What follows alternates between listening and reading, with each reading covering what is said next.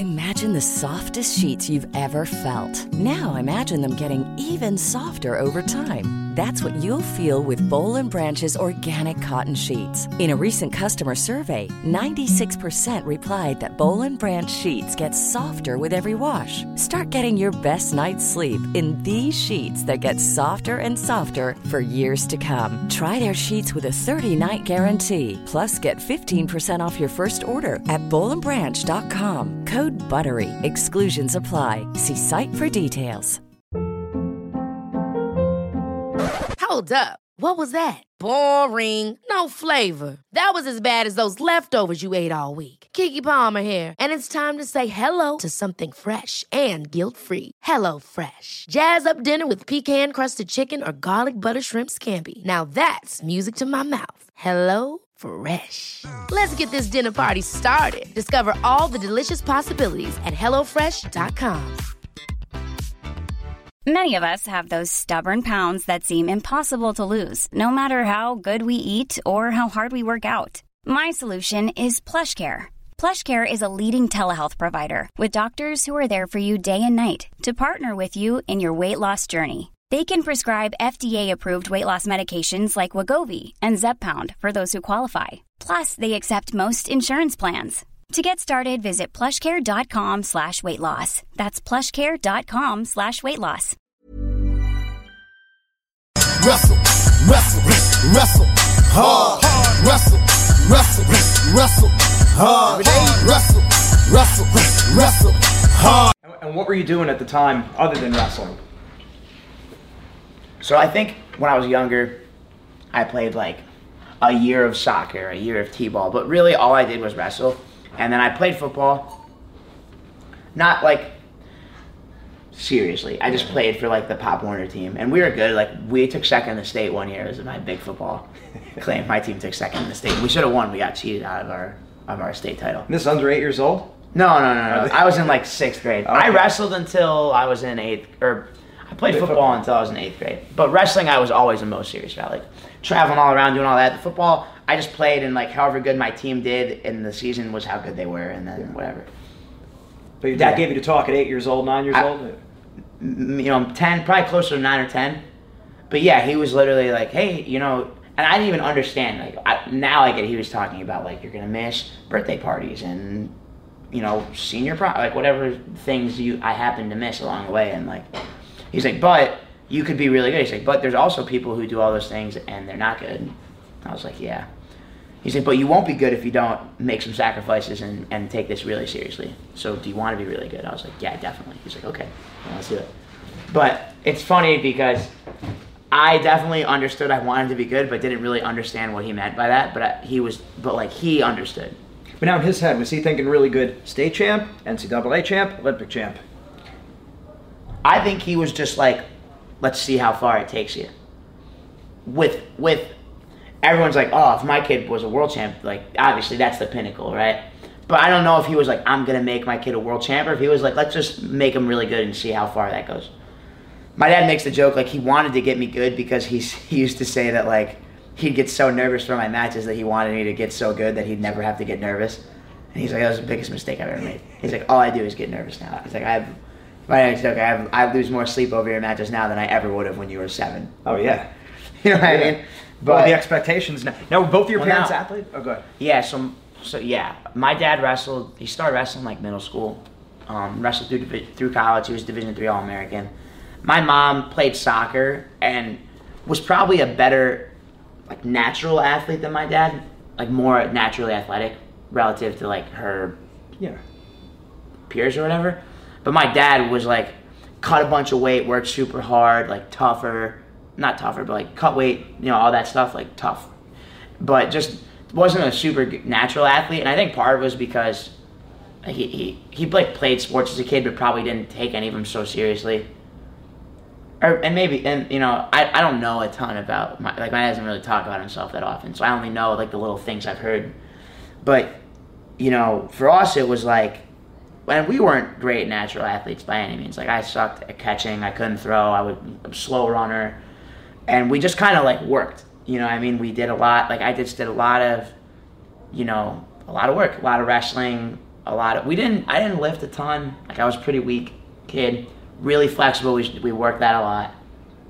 Just kind of stuff that like I can't make you tall. I can't make you run fast, but I can make you flexible. I can make you coordinated. I can make you have good body awareness. I can make you wrestling athletic, right, where I can teach you how to move your feet well, and I can I can get you a level change, like those kind of things. So we really hammered those. But like we make the joke, like I'm, if you watch me wrestle, you'd be like, wow, this guy's such a great athlete. But if you watch me like play backyard football, you'd be like, what happened to him? Well, this is a perfect sport for a guy like Yeah, that. right. Yeah. And it was really because I, I'm I'm not an I'm not an athlete, but we just trained me in such a way to like. How did he do that, and when did that start? Because yes, started- there's there's technical training, but there's Yeah. balance, there's like Yeah. body awareness. That started pretty young. Like my dad did a lot of exercises with us that are definitely unorthodox. Like we did a lot of we'd wrestle with our eyes closed and just like feel feel the weight and everything. And we would like wrestle and you'd hop on one foot so that, and the other guy would just try to push you and not even wrestle, I'm just trying to push you over so that you get like that coordination. Right. We did like and we did a lot of like burpees and pull-ups and stuff like that where it was not a lot but that was like all we did. We didn't lift. So it was a lot of like calisthenics where you know my bench wasn't great but i was kind of strong because it was like coordination, balance. i was feel. coordinated. I was i was always in good shape so i never got like tired which would get me hurt you know what i mean? So we were always in shape because we trained pretty hard and that kind of stuff. We trained hard like when the time was right you know but generally, we just did a lot of exercises where my dad's like, "Oh, he's he's kind of uncoordinated. He stumbles around a lot. So let's do some footwork drills." And we would just do like moving around in my stance, and you know, I'm moving, and then randomly he'd be like, "Sprawl," and you drop your hands, or shoot, and you shoot. You know what I mean? Where it's just kind of stuff where an example would be a normal coach has their drills that they run, and my dad's biggest complaint with having things that are this is how we do things is that sometimes what I need and like what he needs are different. different things. So like for me, it got to the point like I was always a really flexible kid. We stretched like I didn't need to do that as much as I, you know. There were some times where my foot footwork was awful, but you have other kids who are stiff as a board and have amazing feet. You know what I mean? Like they're they're all over the place. So it, it it's you know it's a little bit need based for one, and the other part of that is that um. It, my dad was really he's a he's an intelligent guy, so he would be like, okay, let's just work backwards. What do we need him to be? We need him to be this, this, and this. So let's try to figure out things we can do to, to make him closer to that, which would, you know, coordinated, athletic, flexible, you know, wrestling IQ, those kind of things. And now, okay, so that's how he was working you physically. Yeah. How about mentally? What were things your dad, your mom were saying to you that were grooming you, so to speak, mentally? I believe in myself. It's fun, hard work, whatever. So my dad's big. Um, so my just an idea of how, kind of how we were raised. My dad was very philosophical. Had these, you know. You talk about how a person behaves. That was kind of like my mother. My mom was like, "How's your day? How's school? Like, how are your friends? That kind of stuff." Or like day to day. I mean, she stayed home. You know what I mean, and, and took care of us, like that kind of stuff. And my dad had these grandiose, you know, I want my kids to be disciplined. I want them to be hardworking. I want them to be tough. I want them to be. But those are the kind of things I can't just be like, be tough. Right. You know what I mean? So that was like what my dad had these really big, like, you know, when, when my kid's an adult, I want him to be this list of things. Right. And that was kind of what he addressed was, all right, let's work on that. So from a mental standpoint, like in practice, just wait for the story to close. Can we edit this a little bit? so like from from a mental standpoint in practice, my dad was really big on like psychological warfare with us, and like he had some buddies who were, you know, air marshals or in the army. So he would be like, "All right, what you guys do?" And basically, what he learned is a lot of stuff. When you're comfortable, it's pretty easy for you to work hard. So he was like, "How can I get them uncomfortable as soon as possible?" So my dad would give us these talks. He'd be like, "Hey, today I'm gonna be rotten to you. Like I'm gonna be so mean. I'm gonna make you cry. You're gonna definitely cry. And like you're 10, it's not hard to make a 10 year old cry." So he'd come in and he'd be like, "You look stupid. You're like a big baby." And then you wrestle live, and if you got scored on, he'd be like, "Oh, that was horrible." And like it doesn't, especially when you're a hyper competitive 10 year old, like a little bit, and you Yeah, start snapping, yeah. and then you're crying, and he's like, "Okay, now let's get you to push," and then And then it was like as much of a battle of like, all right, don't cry, like stop crying, this kind of stuff. So he would step out of the. He'd be in the role. He'd step out of the role. Like, stop crying. Encouragement. What are you doing? Stop crying. What are you crying for? And my dad's big thing was that there's three things that kind of my dad worked around. I'm gonna, I'm about to ramble. So it's good. my dad's big things were he wanted us to be he wanted us to be these like tough, resilient, you know, unwavering people because his whole thing was that in here I can control like in, in at our home or at practice, like our parents were in control. Like yes, they're pushing me, and it, when you're 10, it feels like the end of the world because your dad's yelling at you. But like at any moment he could pull the plug, and like everything was back to normal. He's like the world is not like that. When you're down, like the phrase like never kick a man while he's down is not true. He's like you get kicked when you're down all the time and you have to be ready to get kicked while you're down and then kicked again and kicked again and sometimes when all that happens you're also on your own. So you got to be able to to take that. And you can't like obviously you're you know he's like he always like you have your brothers you have your parents but sometimes you don't. And you got to like take that. So that was his big thing was like you need to be able to withstand and obviously wrestling but just like the world whatever is thrown at you you have to be able to withstand that. Because there's to be times where like just for me, you know, I'm gonna be on my own, but also sometimes it's like I'm getting kicked, I'm on my own, and like there's people that are depending on me, like you know, theoretically, like you're if like you're like you're a father, like there's people that are depending on you, and you're down, and you're being kicked, and it kind of feels like you're the only one, and you might have to deal with all those things. So that was like, like from a life perspective, and kind of my dad's way of doing it was he'd make us really uncomfortable. He he'd emotionally stress us, so he'd be like we're, we're wrestling matches, we're keeping a score, you're down 5-0. And then he's cheating the matches to make sure we keep losing. And then he's like, and if you lose, you have to stay in until you win. But now it's like, dude, I'm exhausted. How am I going to win? I'm like, and little stuff like that. But all those little doubts, he's like picking on him too. Like, oh, I know you're exhausted. I have no idea how you, you know what I mean? Little. But the point of that was after a while, you get to a point where you're like, let's go. And once you get to that, then it's like so free. You're so free Right. You got all this weight that's off your back. because now it's like, okay, torture me, like, make me do extra. I'll take it. I don't care. Lie to me. I'm ready to be lied to. You like you say this last one, and then it's one more. Okay, one more. But but once you get that, then it's like you can roll with anything. And it kind of from a wrestling perspective, it's like bad calls, bad weight cut, just life pressure, match pressure, like whatever. Let's go. Because you've been stressed. Like he he put us in these like incredibly stressful situations where we're getting yelled at and there's a bunch of pressure and the, the workout's hard, so we're exhausted. Like once or twice a week. So it's like, man, every week I'm in this situation where I'm like almost gonna cry. And it, like eventually you're like, no, I'm good. And you tough it out, right? And then when you're on the other side of it, the, the most important part of all this is that after all of that, my dad would be like, hey, I was really mean to you today. And like, I'm doing it on purpose. I know it's, like, he'd give us this whole talk about why he's doing it. Because it's really easy when you're 10 to become resentful. You know what I mean? Of like, if it's always hard, hard, hard, hard, hard with no like reason. Because that was part of it. Was like people always talk to us about getting burnt out. Like you're gonna get burnt out. You're pushed too hard. But my dad would be like, well, no, because what I think what burns you out is just working hard for no reason. And and that's a people say like there's there's always a reason to work hard, but when you're 10, like there isn't. So you have to explain to me why I'm doing this. Even when you're 12, 14, 15, like I don't I don't really why why am I doing this? Hmm? The other kids aren't doing this. Why am I? Right. So it's just that little like, hey, I'm pushing you because you need to get tougher because if you're not tough, it's not gonna work. Oh, okay. All right, good job today. You did really good. Like, let's order some pizza for dinner. And then like, like we just, might just make the joke like, he would torture us. Like we, I mean, we're like crying and I don't want to do this anymore. Like, This and be then- at home or some? Or at home in our garage, right in our house. And then he'd let my friends like stay over for an hour and we'd watch TV and he'd let us order pizza and chicken wings and it was like It's all, it didn't even happen. All's It well that didn't, well. it didn't even happen Yeah. in our head. You know what I mean? But but the lessons from that like stick every time. So that was kind of like the third thing with my dad was like, you gotta get him hooked. So like, and the, in the beginning it was like every time we went to practice we got ice cream or we got a snack or we'd get like whatever. We, we our friend could come over like almost every single time we practiced. We, there was a little reward in there, or like even something stupid like we could stay up till nine thirty instead of nine o'clock. But like when you're when you're nine years old, like that's, a a big deal. That's a big win. It's a win. That's like one more TV episode or whatever.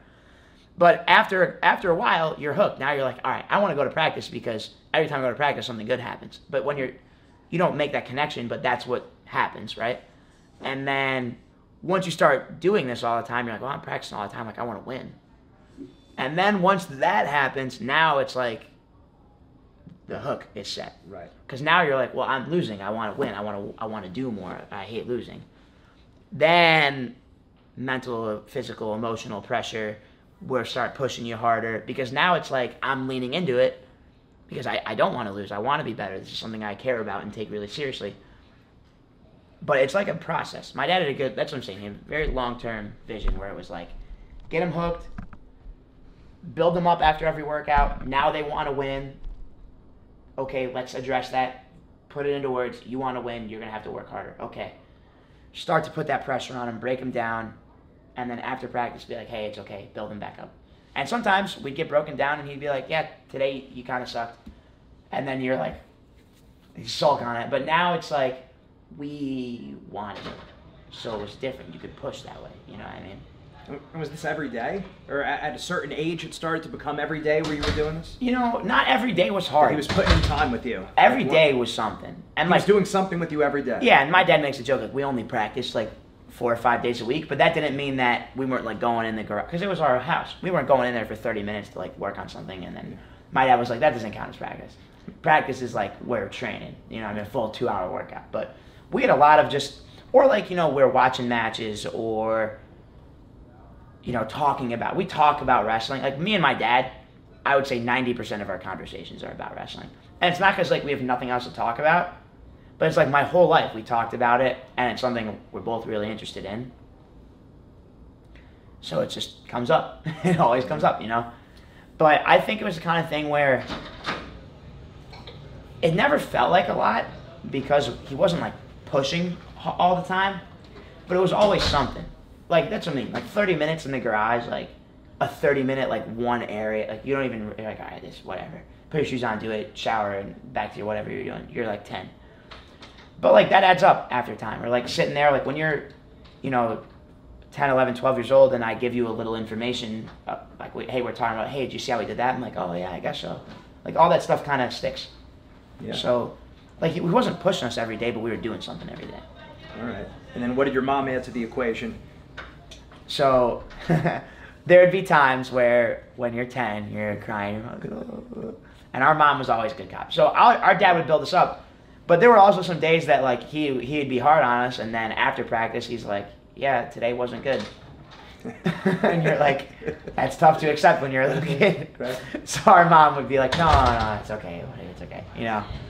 But um, yeah, and our mom, like she, uh, like if you asked her, she'd be like, well, you know, someone had to be nice to you, like, Right, Because right. our dad, our dad like loved us, but he definitely pushed us. You know what I mean? And there were some days where, and we always knew, like, I'm, I'm making that joke, but like we always knew he cared and it was coming from the right place. But there's some days where you're like, you're just mad at your dad because he's Right. pushing you, and you're like, I don't, you know what I mean? And you go run to your mom, and she like makes you good dinner, and then you're like, oh, you can stay up a little later tonight. Like, oh, why don't you have one of your friends over this weekend? And you're like, okay, it wasn't that bad, you know. And like you need that, especially when you're a kid. Like, kids are so impressionable that like a, a little win goes such a long way. Like something that as an adult is like not a big deal goes so far for a kid because their life is so regimented. Like, like I'm keep making the joke. Like staying up till nine thirty was like that was Yeah. oh dude, it was like life changing, and it was such a stu like it did, it did nothing. You know what I mean? But it was like that was such a win for us. You know what I mean? So it's like you just give them a little bit, and it like makes all that go away because because they do care. At the end of the day, they do care. So like they're gonna want to do it more. You just have to make sure that they keep caring. Oh, makes sense. Makes sense. Now, fast forward to college. Okay, now you're in the hunt. You're in the mix. Yeah. You're always pointing to your head. What's that about? You and Coach Grey. We always see that. Yeah. So my freshman year, Mike sat me down at some point in the preseason. Was like, if the NCAA tournament wrestle, was wrestled today, and it was just a skills contest, no strength, no conditioning, no grit, none of that, you'd win. He's like, but if we wrestled the tournament today, like you'd probably take like sixth. I was like, what does that even mean? That's, and when you're in high school, I'm like, what are you talking about? The best guy wins. But in college, like, there's a lot of other factors on, that get kind of watered down the skill.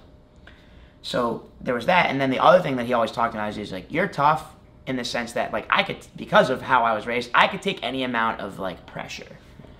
So like you could you could push me really hard and yell at me and and stress me out, and I could take it. But I never like was inflicting of pressure onto others. Like you know, I never like wrestled overly hard or like put the heat like we say like put the heat on a guy. And you got to do that sometimes because in college like the guys will kind of fold if you put the heat on them if you do it the right way. So kind of what Mike talked about was like I was missing that like he's like you're a great wrestler but you you're missing like the athletic ability of a Division One national champ. So we did like we pushed me really hard in the lifts. We you know pushed me really hard in the conditioning, pushed me really hard with my my diet and and you know that kind of stuff. And then pretty much every day Mike would be like, all right, you have a task today. And it would be, you know, you have to get five takedowns on this guy in the five minute go. Or you have to get three rower sprints after practice under a minute 50 pace or whatever. And and sometimes they'd be that's what I'm saying. So sometimes it'd be a skill, sometimes it'd be conditioning, sometimes it'd be like, all right, gotta go heavier on your lat pull down today in the lift. But every day. And then he was brutally honest. We're like, there was no like, oh, you try. Like if I didn't get it, he'd be like, yep, failed today. He failed. I'm like, he'd be like, today was not a national champ day. I'm like, okay, which sucks to hear. But again, from a young age, I kind of heard stuff like that. So it was like, all right, you go home and you're just like, well, I had a bad day. But then on the good days, you're like, I'm awesome, because it's like, and and that was Mike's thing with me. It Was like, it's all here, because his whole point was that like I have the tools, I have the abilities. He said like if you don't win this year, it's because you didn't do enough of like this stuff. Yeah. You didn't do, push yourself enough because you have the skill, you have the ability, you, you know, you have all the all that. You're missing that like edge. You don't have an edge to you. So, and we talk about all the time how like you're gonna have to go and dig through and get one. And like my freshman year, I had to get three of them. You know what I mean? I was losing in my quarters match with under 30 to go, losing in my finals match with under 30 to go. I was in overtime in my semis match. So like those were all matches that I had to like go get it. Right. And and two of them I had to go get it late. So that's like the story behind all this was like you always had it here, you need it here. Right. And there's a huge difference between when you're winning, being able to handle that pressure, and when you're losing and having to go like take it from somebody. It's different. Right. And I, I needed to like go take it more. Yeah. No, it makes sense. And then as time went on, okay, then now now you become a heavy favorite, right? You win it once. Now Now, everyone good. expects, oh, four-time NCAA champ right here, and now the heat is on all the time. So, and then like even after your matches in the semis, right, coming off, and it's like, well, I, could have I could have performed better because, yeah, you know, it's it's tough not to wrestle, not wrestle scared, but like you know, hey, it's, just tough. There's a huge difference between Vito's dad. So Vito's dad's a two-time world champion, and he, he dropped this line on me. So I had won Cadet Worlds, and I was wrestling my second Cadet Worlds. And Vougar, Vito's dad, dropped this line on me. He's like, anybody can win any tournament one time. Yeah. He's like, if you really want it, you win it twice. Right. And I, I never really got what he meant. And then I understood when I was in my like sophomore, junior, senior. Because after you win, Now the heat's on. so like my freshman year, it was Heil, Meredith, Ironman. I'm, I was, nobody really thought anything about me. Maybe they did, but by the time they started getting ready to wrestle me, it's too late. Sorry, the NCAA tournament. But you can bet, you know, March 22nd, when everyone got home on Sunday, they were like, all right, we got to figure out how to beat this kid.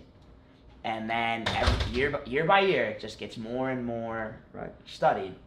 And the challenge with that, I mean, on top of that, there's the external pressure where, you know, when you're a freshman and you get a big win over the number two guy in the country, it's a big deal. When you're the number one guy in the country and you beat the number two guy in the country, it's it's just chalk. You know what I mean? Which is like, eh, But but that best guy, but that guy didn't Yeah. get any worse. Right. You know what I mean? Right. So it's just the kind of thing where, like, my freshman year was actually the emotionally the easiest year. Yeah. Because, you know, I mean, there's external things that play into those years as well, but it was just like I was hunting. And not that I wasn't the other years, but n- nobody was trying to beat me. it was just kind of like everyone was getting in there. Especially because Heil was the two time defending champ. Like, if anything, he was that guy that Right. everybody was like, well, we got to figure out how to beat him. Right. So like nobody nobody walked into the preseason thinking like let's make sure we take out the true freshman. Everyone's like let's take out Dean Heil.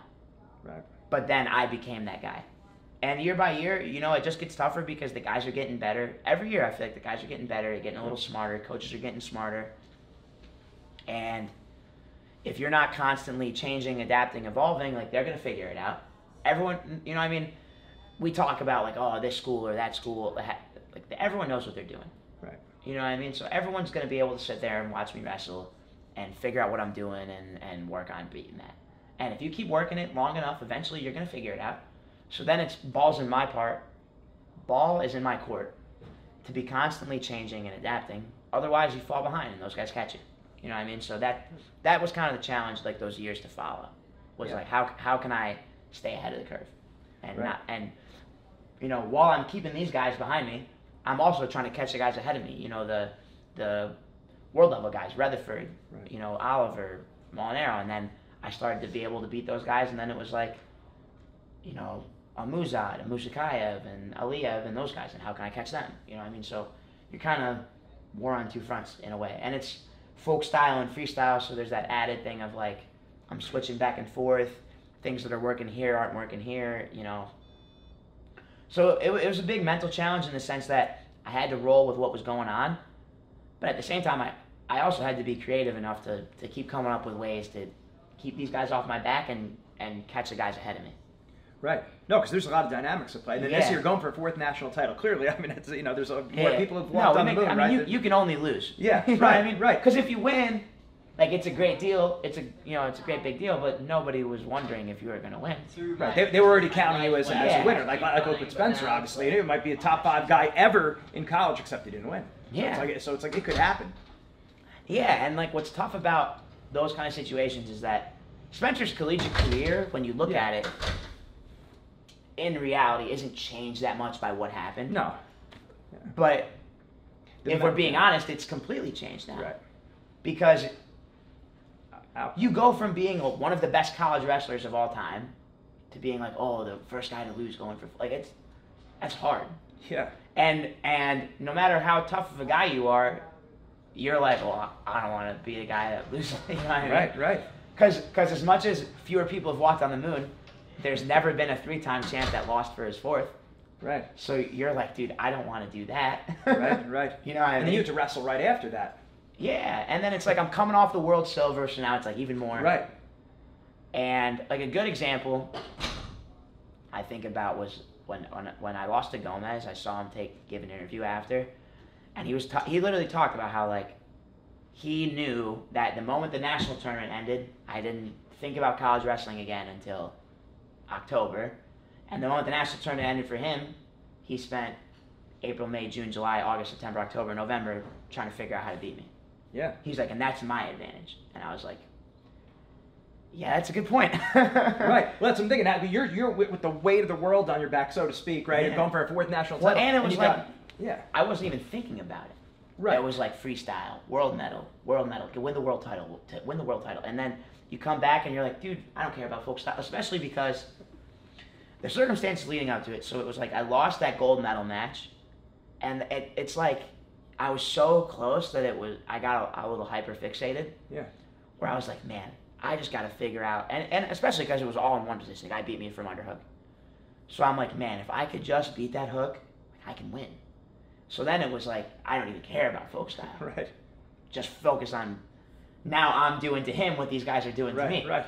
And then I lose the match to Gomez, and it was like, and it, and then it's like everyone and their mother is telling me how I wasn't focused enough, and, and I, I, I, you know, I'm not, I'm not training the right way, and I, it's like, okay, let's dial in.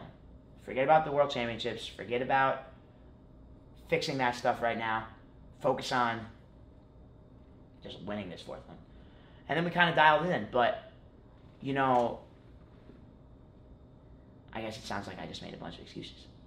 A better way to say what I'm trying to say is when my attention was divided, and because I hadn't lost in college in a while, I probably let that get away from me as far as my focus. And, you know, 99% of what I was doing was catered towards winning that freestyle title, winning that gold medal, winning that world championship, to the point where a week before I wrestled that Wisconsin match, I'm not sure if I really was thinking about it all that much. Which isn't really right because the reason that I hadn't lost in a while was because I was so dialed in on it. And then it was time to flip to the freestyle. And as soon as I let that focus waver, I mean, you saw what happened. I lost. And then it was like, okay. But the next thing was the World Cup. So now it was even more like, okay, I know we just talked about not worrying about the freestyle, but your next thing is freestyle. So let's just keep doing that, I guess. Yeah. We did that, and then it was like all in on the folk style. Folk style, folk style, folk style. Win that fourth title. And then after that, you don't even have to wrestle again, so you're done. So I guess just kind of that, like, getting pulled in both directions a little bit, and, you know, some, some new things were happening that I just didn't handle the right way, and it kind of reflected in that loss where it was like, just my focus wasn't put in the right place, and I kind of needed to get steered on the right path, and unfortunately, I had to lose to to pick up on it. So you got more surgeries than you could count on two Yeah, I hands. had of How, how do you mentally and emotionally come back to that? Because some people, they're done when that happens. One injury, one surgery, they're done. You know, I, what what I'm fortunate is that I have a lot of really good people that I can lean on. You know, I have the coaches here, I have my family, I have my brothers, my friends. Or generally, everyone in my life rallies behind me, which is awesome, and that's super important. On top of that, you know, there's a there's a level of intrinsic motivation where I want like part of it is that I wanted to win the national title, but it wasn't like my wrestling career lived and died by that national title. So it had been different. If I had accomplished everything I wanted, you probably could have just let it go and been like, oh, I'm too hurt and, and whatever. But I wanted more. And then, even if I did accomplish everything I wanted, it's like, well, I have more in me. And, you know, you get your doubts of like, man, you know, am I going to be the same? They're, they're telling me I'm, I'm not going to be able to touch my knee to the that. So. I had, I've had my elbows, I had my ACL, but I had, so I had torn my meniscus right before I wrestled Zain in Final X. I lose, and I was going to get surgery, but then it, it went to the whole arbitration thing, so I get surgery after. After the surgery, they find I have a Baker cyst in my knee. So now, th- I tore my meniscus in May. Now it's September. Baker cyst. I'm draining it, filling up, draining, filling up. I mean, my leg's so full, you could push and it left an indent on my leg of blood and swelling. And then I get the Baker cyst removed arthroscopically. So, you know, little incisions in my leg to take that out. But that was in January. The Olympic trials were in April. So I was going to have like six, eight weeks to get ready for the Olympic trials, like one of the biggest tournaments of my whole life. Then COVID cancels everything, and it was like kind of a blessing because I'm like, man, at least I'll be healthy. But then I start getting really sick. Like Mom deserves the best, and there's no better place to shop for Mother's Day than Whole Foods Market. They're your destination for unbeatable savings, from premium gifts to show-stopping flowers and irresistible desserts. Start by saving 33% with Prime on all body care and candles. Then get a 15-stem bunch of tulips for just $9.99 each with Prime. Round out Mom's menu with festive rosé, irresistible berry chantilly cake, and more special treats. Come celebrate Mother's Day at Whole Foods Market. Hi, I'm Daniel, founder of Pretty Litter. Did you know cats tend to hide symptoms of sickness and pain? I learned this the hard way after losing my cat, Gingy. So I created Pretty Litter, a health monitoring litter that helps detect early signs of illness by changing colors, saving you money and potentially your cat's life. Pretty Litter is veterinarian developed, and it's the easiest way to keep tabs on your fur baby's health right at home. Go to prettylitter.com and use code ACAST for 20% off your first order and a free cat toy. Terms and conditions apply. See site for details. Every month I'm getting super sick and my knee's getting really swollen. And I'm getting sick and, and I, I didn't even pick it up. And then the second time it happened, I'm like, wait, I'm getting swollen and I'm sick. These, there has to be some kind of connection. And I was really sick, like fever, sweating, achy, all this stuff. My dad's like, you're coming home. We're taking you to see a doctor. And I have an infection growing in my leg. Um, they drain my leg. 40 cc's of like yellow comes out. And they're like, the doctor just literally looks at you. He's like, "Keep your phone on you. We're gonna call you. You're going in for surgery today." And I was like, "Okay." They sent me home. That was at like noon. You get a call at like 7 p.m. Hey, come to the ER. You need to, like emergency surgery. I was like, I go to the ER. This is all now June. So now it's it's over a full year of this knee injury. Right? Torn meniscus in May, and now we're in June. And I um I go in, they're like, "You have an infection growing in your leg. We have to operate right now, or it's gonna go septic, and we're gonna have to shave part of your bone down in your knee." I'm like, so I go in, and I have the scar back here. They like filleted my leg open, literally just ran like a dish like salt water and just and flushed it out. Then I'm in the hospital. It's COVID, so no visitors. I gotta wear a mask the whole time. So I'm like super uncomfortable. I just had surgery. I can't have anyone visit me. I'm eating hospital food for a week. Because that was the other thing. Originally, they're like, come in for surgery, you'll go home in the morning. Then they're like, actually, we're going to move you to tomorrow morning. Then I get the surgery, and they're like, you have a serious infection. We got to wait and see what it is. That process took a week of being in the hospital. They had to like do my PT with me, let me teach me how to walk. I couldn't shower, so I'm getting like loofahs and wiping them on myself. But I can't touch my knee because they're like, if you get that thing wet, you're gonna go septic again. This whole thing. Then they take me out of the hospital, and they're like, this infection was really bad. Like it's very strong. Medical. It was like not MRSA, but they're like your antibiotics were not working, and that's why it grew so bad. So I got a PICC line when they leave the hospital in June. So a PICC line, there's a there's a an artery that goes right here all the way to your heart. I think it's an artery. It's got to be an artery, and um, but I could be wrong on that. So they they put the little this little tube in here, and they just seal it with a cap. Now this tune goes from I think goes to my heart, pumps out the rest of my body. So if something got so, the way it works is you inject medicine into it, and all you do is you just screw the syringe into the tube, push it slow, and that's what they're telling me, right? Moves through my whole body that way. Now this way, it's like my whole body's getting this antibiotic. What they don't say is they're like, if you get any infection in here, it'll go through your whole body and probably kill you. So you really have to be super careful. I was like, what? And they're like, yeah, if you get something in there and you don't catch it, your whole body's gonna get that infection. So you have to be. So I'm like, I can't break a, I can't even break a sweat. The tube's sticking out of my body, so it's like, God forbid, a little drop of sweat gets in there. So now I'm like, I'm, I can't even move, and they're pumping me three times a day. 10 cc's of saline, so salt water. Then I get an IV drop for an hour and a half. Saline, three times a day. So now it's like I'm sleeping bad because I'm waiting for this IV drop. I'm I'm so uncomfortable because I have this thing sticking out of my arm, and I can't work out. I can't do anything for eight weeks. Then on my eighth week, I get a call from Mike, my coach, and he's like, "Hey, can, beat the streets wants you to wrestle Conchigashvili." I was like, "When?" He's like, five weeks from now." Like, okay. I haven't I haven't exercised in Yeah. two months. You were just getting help walking. Yeah, I mean, I'm like breaking a sweat walking up the stairs. I'm so fat. And I was like, Mike, like, what weight? Like, I'm heavy. Like, I... And he's like, don't worry about the weight. I'm like, okay. And I like remember I I had such a hard time making 150 because I was so swollen. And then I lost that match. I wrestled horribly, and I was so embarrassed. And Mike was like, "Well, at least you're healthy now." I'm like, "Yeah." And Mike's big on like trial by fire, so he's like, "I don't mind throwing you in there to the wolves every once in a while. Like, let's get the ball rolling." And then after that, it was like I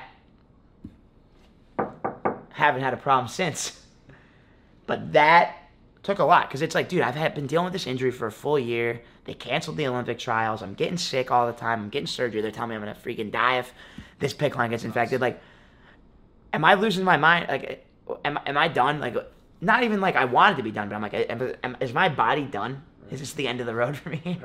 You know what I mean? And that takes a lot, but you lean on your people. You know what I mean? They kind of help you through it. But that was a good 13 months of like not being healthy. I mean, imagine a full calendar year of repeated injuries. I had three surgeries in that time. Like, dude, am I like, what's going on? I'm tw- I'm I'm 21 years old. This isn't supposed to be happening. But then it's like, maybe I should be done. Like, you know what I mean? And that that's like hard. But you know, you get people, and then you get to the other side of that, and you're like, I'm good. Now it's like, you can roll with anything. You know, that's that's hard. That was really hard. And that was the kind of thing, you know, like, like that's a lot to deal with, especially when you're 21 years old. It's a lot to deal with. But it was like since I was 10, I've been doing this whole trial by fire, physical, mental, mental, emotional pressure, where it's like, you know, you you t- t- 10, 11 years of getting pushed all the time, once a week, uh, where it's like you're pushed your psyche to the brink. And now it's like, all right, this horrible situation for a year. That's a long time to be dealing with that. But then it's like, you kind of are leaning on all of these things that you've been through, you know, the like the stuff with my dad, the stuff with Mike, the stuff from just regular wrestling puts you through, you know, weight cutting, all that. And you kind of lean on those things where it's like, it would be really hard for, I would imagine, for somebody who's never dealt with a lot of pressure to then be thrown in that situation. But because I've been challenged in so many ways, it was kind of like, yeah, this is a really tough experience for me, but not my first time being pushed like this. I'll be okay. And that's a really valuable thing to have. You can kind of lean back on that, where it's like, you know, my wrestling career was knocking at the door, like maybe I'm done, but like, no, I've been through enough craziness in my life that like I can roll with this and I'll be okay and get to the other side of it. The time is now to take your mindset to the next level with Wrestling Mindset. Make sure you go to our website, WrestlingMindset.com, and sign up for your free trial session today. Don't wait any longer. You want the mental edge right now. When you sign up for the free trial session, you're also going to get a copy of our free ebook, Building the Predator Mindset. This book has helped thousands of people build confidence, relax under pressure, get motivated, and build mental toughness in wrestling, school, and life. Make sure you sign up for your free trial session today. All right, so zooming into the peak performance, when you're at your best, what are you telling yourself? What are you focusing on? Everyone's got their warm up, but the, Yeah. like your pre-match routine, the 15 to 20 minutes right before you step out there, what are you telling yourself? So what's ironic is that I've been a huge naysayer of sports psychology my whole wrestling career. I'm Like I don't need that stupid, don't need it. And then, you know, I had a really poor performance at Final X against uh, Nick Lee this year, and I was like, you know what? I think I need that. And what I had realized was that my whole life I, I, I had I had been really good. The state that I'm operate best in when I'm wrestling, very relaxed. Like if you watch my matches, you'll see I'm kind of rolling my shoulders. I walk out there. It, it's not what you would expect. It's not like an MMA fighter where they're like ah, running on that adrenaline. It's very relaxed. But for me, like that's that flow state where it's like the world is moving slow, and it's like I can't really hear anything. I'm just locked in. And as you get older, you know, like the pressures of life kind of weigh you down a little more. I had never realized I never really had a method for, for relaxing. Yeah. So in the last, you know, three, four, five months, I've I've kind of built this routine for myself of, you know, ways that I can calm myself down. But now, you know, I need I take five minutes before my match. I, I go through my little physical warm up, right? Get your shoulders loose, knees loose, hips loose, all that. And while I'm doing all that, it's just about keeping my emotional my uh, my arousal low. I don't want to get reeled into the energy, the crowd, you know, my own excitement. All those things for me are a huge huge tax emotionally and and on my conditioning, right? It's like you don't want to wrestle a match before you wrestle it. Exactly. So it's like how can I get myself down, you know, use the things I've been learning now using these these we'll call them, you know, using my methods to just keep myself calm, keep my breath deep and slow, you know, keep my shoulders low, let myself hang loose. And then when it's time to go, it's like 30 seconds, a minute before, lock it in. Now it's like, boom. But because it's coming from a place of relaxation, I'm not like this going out there. It's like everything's loose. You ever seen like a lion when it's about to hunt where it's like kind of laying there and you see it like everything like tightens up? It's like that where it's like I'm loose, I'm relaxed, but I'm warm, everything's ready physically. Now it's like flip that switch and get out there and you're like boom and go.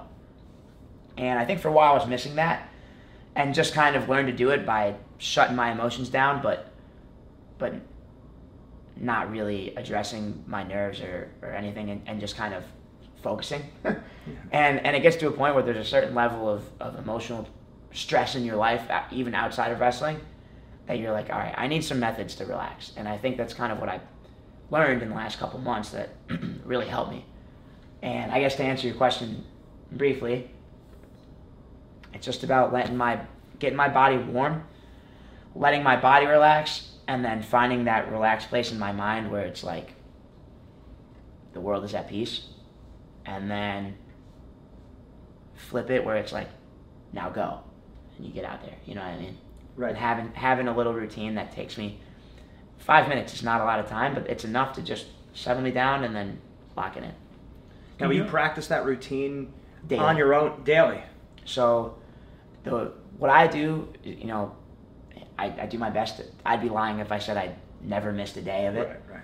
But 15 minutes in the morning and 15 minutes at night, just like wake up, put yourself, try your best, right, to put yourself in that fire where you're like, all right, I'm really nervous. I, you know, there's something going on in my family. I, I have a big match and all this stuff, and then it's like, reel yourself in, and go, and then you know, do that twice a day. Yep. Where, where you know you're putting yourself in different situations, matches, practice, conditioning, you know, lift, whatever it is. Put yourself in the fire, let the pressure build, and then like get yourself to bring it back down, lock in, and then you're like, all right, I'm good. Yeah. You know what I mean? Just keep getting that habit of like feel the pressure, bring it back. Yeah, you're drilling that mindset. Yeah. You're drilling that emotions by going through it daily. Yeah, and because you can talk theoretically, it's like It's it's, the like the Oppenheimer movie. Like theory can only take you so far. it's like eventually you got to feel it, and if your first time feeling it is in the match, Right. then all those methods, like yeah, they help, but they go out the window because you you have nothing to lean on. Yeah. But if you've been doing it every day, then it's like you have a little bit of a foundation where you're like, all right, I've been, I'm, I'm here, I've been doing this. So maybe a month ago, I was in Baku, Azerbaijan. It's a small country just north of Turkey, very good wrestling. And um, I had a long flight. I got in at like three in the morning, and then turned around and wrestled the next morning because they were like, take the day off. I'm like, no, I'm only, I'm here to train. I might as well train. And I come in, I'm wrestling with their guy. He's number two on the national team. He took third in the European Championships. He's very good wrestler. And I'm like exhausted, and, and, and I'm a little bit nervous because it's like, all right, I'm here. I, I, I want to wrestle good. And I'm only here for like a week and a half, two weeks. So in my head, I'm like, man, if I lose a day, like I, it's one day out of 10, like it's literally 10% of this camp experience out the window. So I'm like, all right.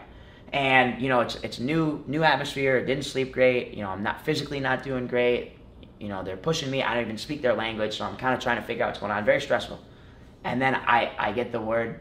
I understand. They're like, all right, match. I'm like, okay, well, time is now. and I kind of like go through my little thing. Like they give us a water break, and they're like five minutes, then match. I'm like, all right, well, I have five minutes. Let's try to make this work in five minutes. I go through my little routine, and then I actually wrestled really well. But I felt horrible, like physically felt horrible. But it was like, it was a weird experience because I, my whole life, I if I felt bad, you know, you felt bad, and then you you wrestled good with what you had. But it was the first time where like, yeah, physically I wasn't doing great, but I felt emotionally I, I was in a good place. I was really calm and relaxed. And then it was kind of this like because again, it's like it's the same thing as practice. You're like, man, I'm wrestling great in practice, but like I hope this translates. Right. Where it's like, yeah, all this stuff feels good when I'm practicing it alone in my bed, or in the wrestling room in match day. But I'm wrestling Meyer and Vito and Julian. Yeah. But now I'm wrestling this guy, and the coaches are yelling in a different language. I don't even know what's going on. Right. Now it's like, let's see if I if my foundation really holds. And fortunately, you know, it did. And hopefully, I keep building. And I'm sure there's going to be other times in tournaments or whatever where I'm tested and challenged, and I'm going to have to lean back on that and go through that routine and dial it back in. And now at least I have a positive experience where I'm like, no, this works, and I, you know, I can. It, it works. I can do it. No, that's awesome. And practicing that mindset. Now, talk about the first time. When's the first time you ever heard of sports psychology or mindset training? Because like most guys, it's like, oh, I don't, I don't need this. Like, I'm, I'm good. Well, my whole thing was I'm like, dude, I'm tough. What do I need sports psych for? I'm tough.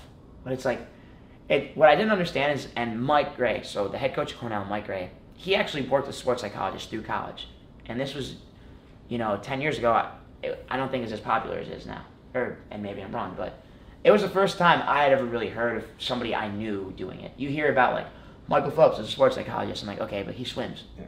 It's different. And I'm like, wrestlers are tough. We're tough. We don't need it. But Mike's whole thing with me, and it, unfortunately, it didn't get through my thick skull until I lost a really big match. It's not about being tough. He's like, it's about having a routine because, again, there's days where you not you don't feel good and and all those things, and yeah, you're trained to push, but what if you didn't have to, and we could just we could just work backwards and kind of unravel that a little bit. Like, well, that would be better. So that's kind of the the foundation is like there's this thing around it where it's like I don't need sports psychology because I don't need a therapist. It's not therapy. Right? We're we're building we're building methods that you can use when you're facing certain situations in a match. Because no matter how tough you are, you're going to get stressed. No matter how tough you are, you're going to be tired. No matter how tough you are, you're going to feel worn out. And if you have methods or things that you can do to help pull you from these different emotional states to reel you back in, then you're good. And on the flip side of it, if you say, "Oh, I just tune my emotions out," that's not true. You're just you're consciously not feeling it, but that doesn't mean subconsciously you're not. It doesn't mean that your warm up is affected or your night before you wrestle is affected because you're you're just tuning it out right when you go out there. You can't tune it out for 24 hours. You can't tune it out for an hour. Right. So you need methods to help reel those things in. And I think for a long time I was like, I'm tuning it out, tuning it out, tuning it out. I'm I'm focused, I'm locked in. But you can only be like er, for so long before you need a, a method. right. It's the same thing as a kid. You can only get in there and scrap for so long before you have technique. And I needed some technique and I needed some things to help me. And you know, like like I said, Mike had thrown the idea around for years. You know, I'm hearing it from my girlfriend. She was a gymnast. She was a gymnast in college. She was like, I think it would help. I'm like, what do you know? You didn't wrestle. And that was kind of my my answer. I'm like, well, it's not. You didn't wrestle. It's different.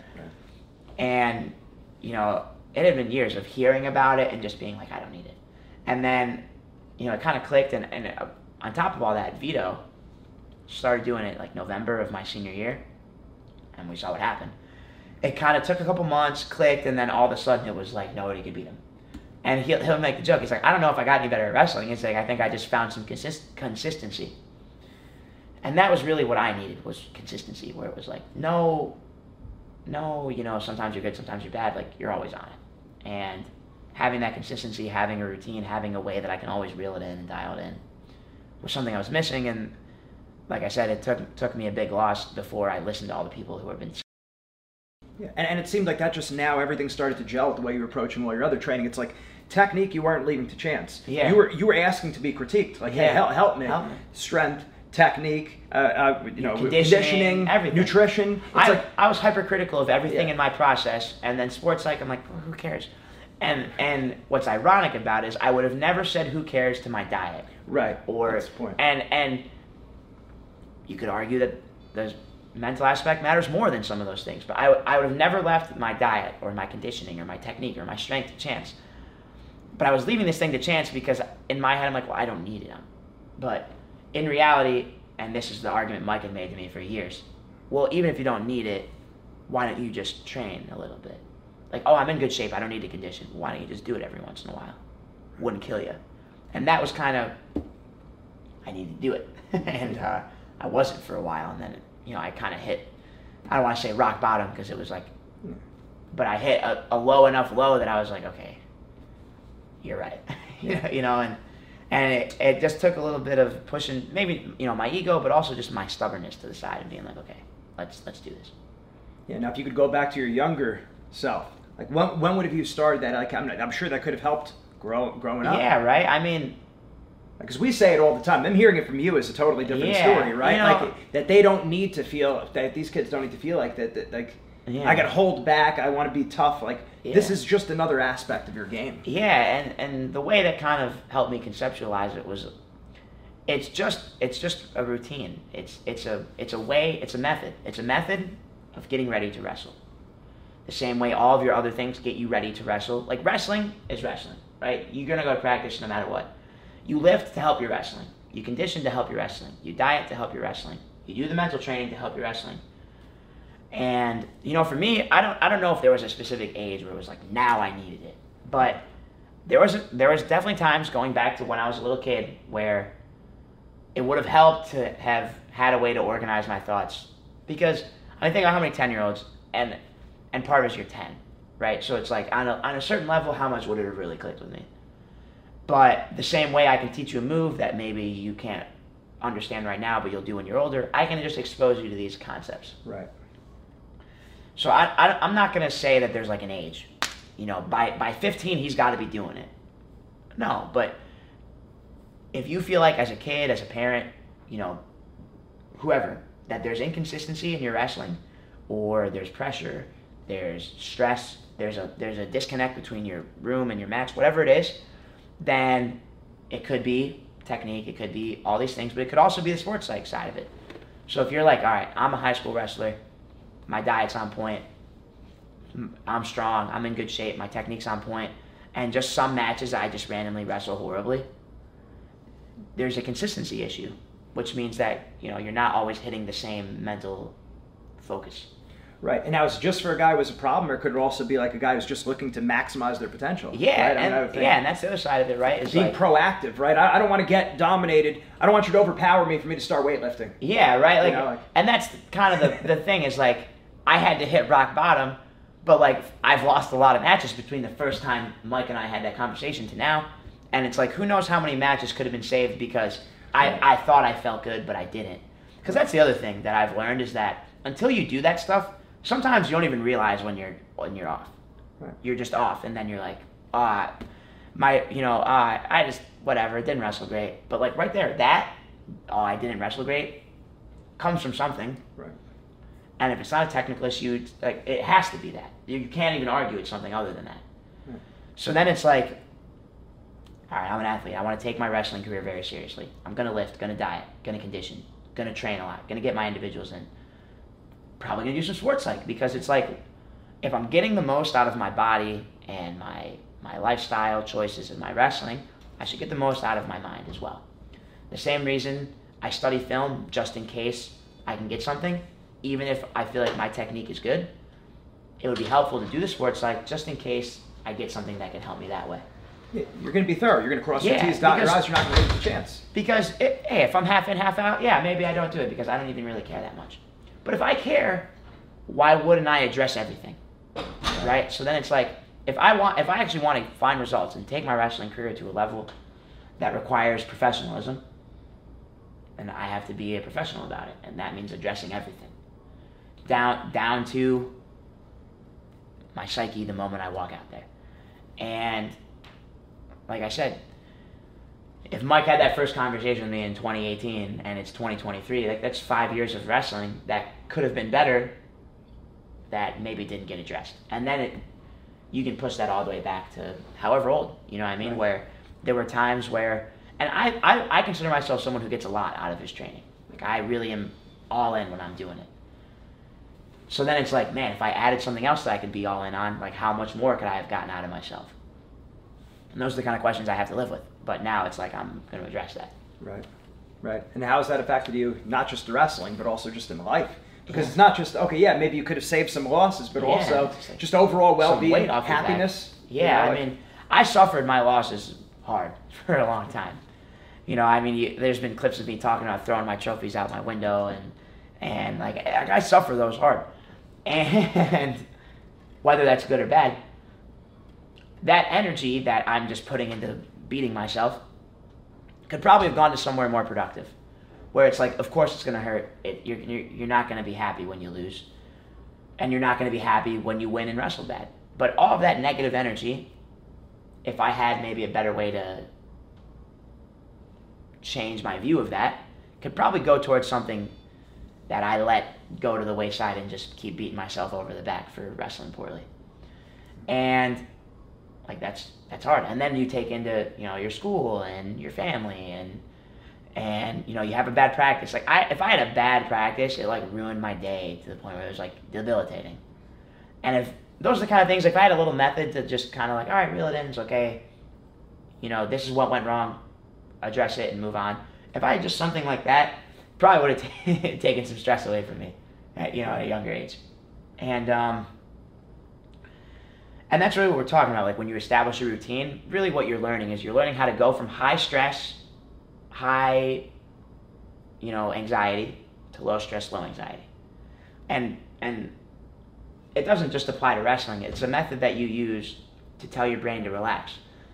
And I'm sure that we've all been in situations outside of wrestling where it would be helpful to have been relaxed when you were stressed. Right. And just by building those methods, like yeah, I'm using them in wrestling, but that doesn't mean I can't take five minutes when I'm doing homework, or five minutes in a test, or five minutes before I have to give a big speech or something to just like and do the same thing, go through the same routine. Except now instead of being physically prepared, I'm just it's more mental, emotional preparation. Right. No, that's huge. Yeah. So I yeah, I mean it's the kind of thing that you get it's one of those things that if it doesn't work, it's just because, you know, you, you have to buy in. Oh, just like anything- anything, anything you gotta just buy like anything, yes. and you're like, oh, it doesn't work. Like you got to take it seriously, and and it's hard because you, you especially in the beginning when it's very new, you got to have to kind of like play actor with yourself. You're like, okay, you know, because it's when you're do, let's just take visualization visualization for example. If you've never done that before, it feels silly to sit there and be like, okay, now I'm in, in wrestling practice, but you have to do it. You have to do it, and if you don't take it seriously and you're like, uh, I'm right, like then you're not going to get anything from it. But you have so there's a level of you got to take it seriously, just like anything. Like you can't just you can't just check it off the box and say you did it. You have to take it seriously. But if you do, almost always you will get better results than if you didn't, because it's just sharpen, sharpening your mind, which you know as a, as a sport we're tough, we're disciplined, all these things, but we never train our mind to to focus in. We always train to battle through, battle through, battle through. But sometimes it's like, don't battle through, just focus, right? Take all this noise and and focus on just the straight path. Yeah. You know what I mean? And and do it in a way where yeah, there's all this craziness going on around me, but that's not going to keep me from dialing in, right? And and instead of just like I can handle it, I can handle it. Learning how to push that weight off and Right. and focus on what's going on, and then bear the weight of something else later. Yeah, and, and it's like and it's like just with like your, your technique. There's different aspects. Yeah. of it. Well, it's the same thing with the mindset. It's like, like you said, it's not just being tough. Yes, that's one aspect of the mind, but then there's also the relaxing. There's also the focus. Like relaxing is a skill, It's and yeah. that's something that took me a Well, long they're time. all skills, right? They're So skills, yeah. Yeah, so it, it, it takes time to develop. Like instead, of not just looking at mindset as so one dimensional. Like I got, I, I have it or I don't have it. It'd be like it'd be like a strength coach looking at the body and saying like, "Yep, this person's strong." Guy's strong. It's like no, no, it's like what? The, look at their arms, look at their legs, look at their neck, look at their yeah. grip. And that, yeah, You're trying to that's bulletproof your like, mind. All right, I'm I'm really good at being relaxed. I'm really disciplined. I'm not that tough. He is weak-minded or he is strong. No, there's, pieces that are missing. Yes, exactly. And there's pieces that he has. Same way, you know, with anything. I'm I'm not disciplined, but I can relax and I'm tough and I work hard and and I focus. Okay, but you're missing something. So even though you might seem like you have everything, you're actually missing something. Right. And what's tough about our sport because it is so intense and it's barbaric in a way that you want to be like, no, like my mind is steel trap, steel trap mind, Right. nothing, nothing. But the thing with that is that there's there's a level of weakness in not accepting weakness. You know what I mean? Where it's like, no, I nothing gets it. Like, okay, but we all do. Yeah. No matter how tough, how strong, like everyone's gonna face those pressures. The toughest people in the world are tough, but they also have means of of handling the stress. and reflection, right? So it's Yeah. like like time and place. When you're in a workout, when you're in a match, you do have to just snap it on. You can't Yeah. be like reflecting, hey, what's going on? How am I feeling? Yeah. It's just like grind it out. But after the match, You can sit there and be like, know? "How'd I wrestle? How was I? Was I locked in the whole time? Did I push as hard as I could? Was I relaxed? Was I focused? Was I disciplined with everything? Those are all things that are, yes, maybe technical, but mental as well. Where it's like, sometimes you're not disciplined because your technique is bad, but sometimes you're not disciplined because this is not firing and not focusing, and then it's like, ah, and then something happens, right? right? And it's kind of thing where, you know, and that's an example. I'm tough. I'm tough. Right. This happened because it's a technique issue, but really you know what you're doing and it's ingrained, but you lack the mental focus to be locked in the whole time and, and you made a mistake because you weren't locked in. Had nothing to do with your toughness. You had a mind lapse because you weren't training to stay focused for the whole time.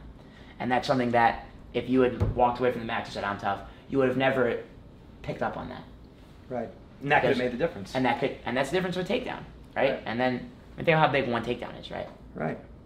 So I'm saying, whoever, whatever their, anyone's goal is, it's usually like one or two points that are separating you from their goal. So it's like you You need mean all think about that. how many one-point matches decide the biggest tournament of someone's life, and then it's like, well, hey, that guy was able to lock it in, and the other guy wasn't. For I, one guy locked it in for seven minutes, the other guy locked it in for six minutes and fifty-eight seconds, but I only need two seconds.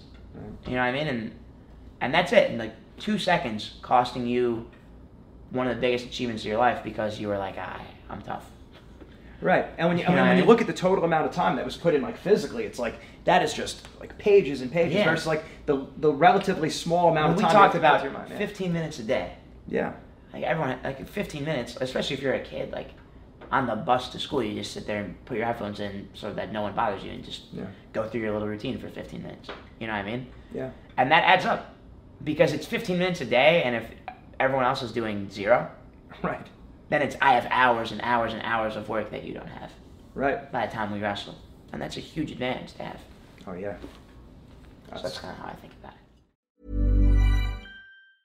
Mom deserves the best, and there's no better place to shop for Mother's Day than Whole Foods Market. They're your destination for unbeatable savings, from premium gifts to show-stopping flowers and irresistible desserts. Start by saving 33% with Prime on all body care and candles. Then get a 15-stem bunch of tulips for just $9.99 each with Prime. Round out Mom's menu with festive rosé, irresistible berry chantilly cake, and more special treats. Come celebrate Mother's Day at Whole Foods Market. Hi, I'm Daniel, founder of Pretty Litter. Did you know cats tend to hide symptoms of sickness and pain? I learned this the hard way after losing my cat, Gingy. So I created Pretty Litter, a health monitoring litter that helps detect early signs of illness by changing colors, saving you money and potentially your cat's life. Pretty Litter is veterinarian developed, and it's the easiest way to keep tabs on your fur baby's health right at home. Go to prettylitter.com and use code ACAST for 20% off your first order and a free cat toy. Terms and conditions apply. See site for details.